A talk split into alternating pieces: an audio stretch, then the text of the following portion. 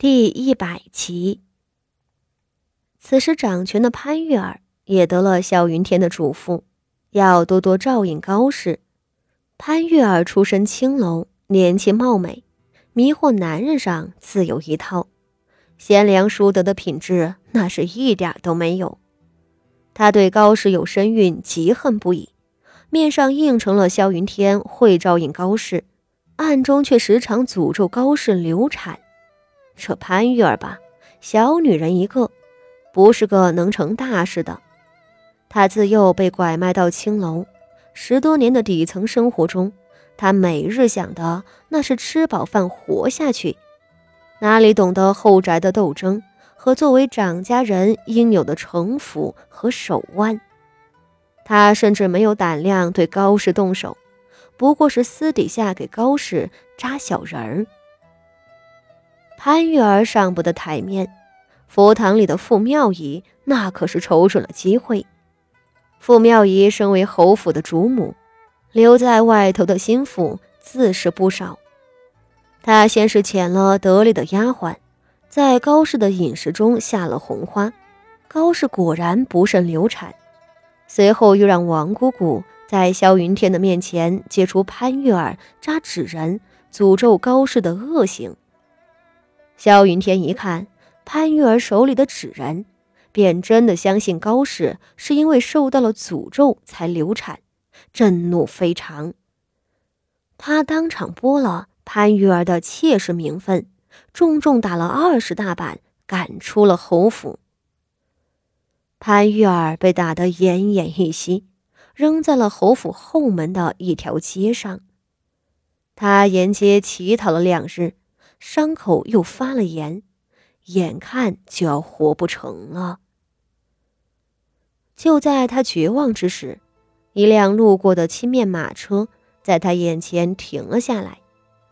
马车上下来两个婆子，将他抬走。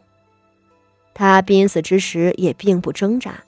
一路被送进了京郊一处别院里。这别院、马车和送人的婆子，都是傅锦仪安排的。那院落是他租的，地处偏僻，也没花多少银子，就是因着平日里见一些不方便在府里见的人准备的。你就是潘氏。傅锦衣望着躺在草席上半死不活的女人，潘氏忍痛点了点头。傅锦衣皱起眉头看着他。武安侯府里发生的事情，他已经从孙嫂子的同乡口中得知了。对于傅妙仪能够忍辱负重的翻身，他并不奇怪，但对潘玉儿这个曾经得宠。短短一月里又落魄至极的妾室，就深感疑惑了。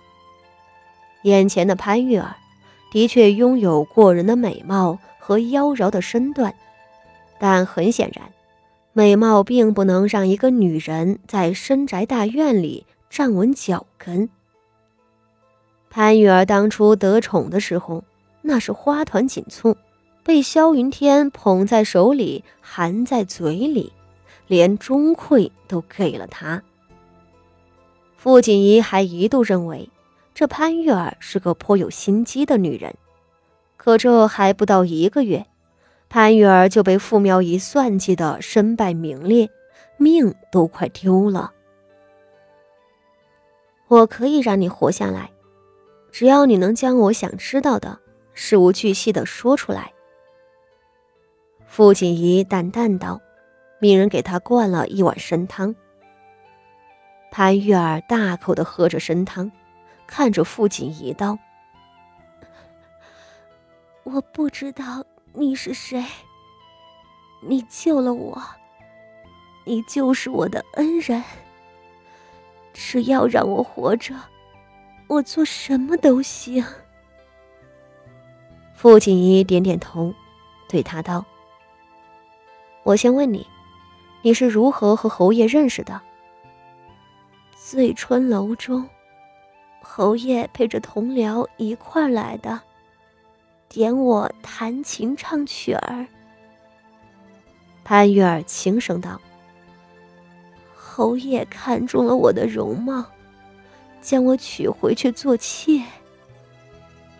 傅锦衣嗯了一声，接着问：“那么侯爷待你如何？”侯爷待我很好。男人嘛，都是喜新厌旧的。侯爷纵容我在侯府里随心所欲，我欺辱正室，他也不管。那时候我以为我抓住了他的心。潘玉儿的声音里充满了对曾经荣华的回忆。只是后来，他说着，话头一转，声音低哑起来。考试的事情不是我做的，真的不是我。侯爷从前宠着我，那一瞬间却绝情至极。他正在气头上，不听我的解释，将我毒打后扔出了侯府，丝毫不顾及从前的恩爱。潘玉儿说着，落了泪。傅锦衣挑了挑眉。如此说来，武安侯大人是个喜新厌旧、脾气阴晴不定的人了。他喜欢你的时候，可以将你捧在手中；厌恶你的时候，就恨不得你去死，根本不念旧情。潘玉儿呜呜的点头：“ 是，就是这样。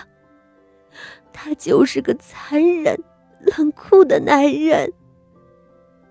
残忍冷酷是吗？”这个形容倒真是没有冤枉了萧云天。想起当初自己被金锤活活砸死，一尸两命的惨象，傅锦仪的手指捏紧了。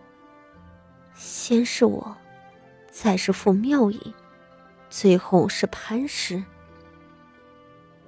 傅锦仪站了起来，踱步至窗外，喃喃自语：“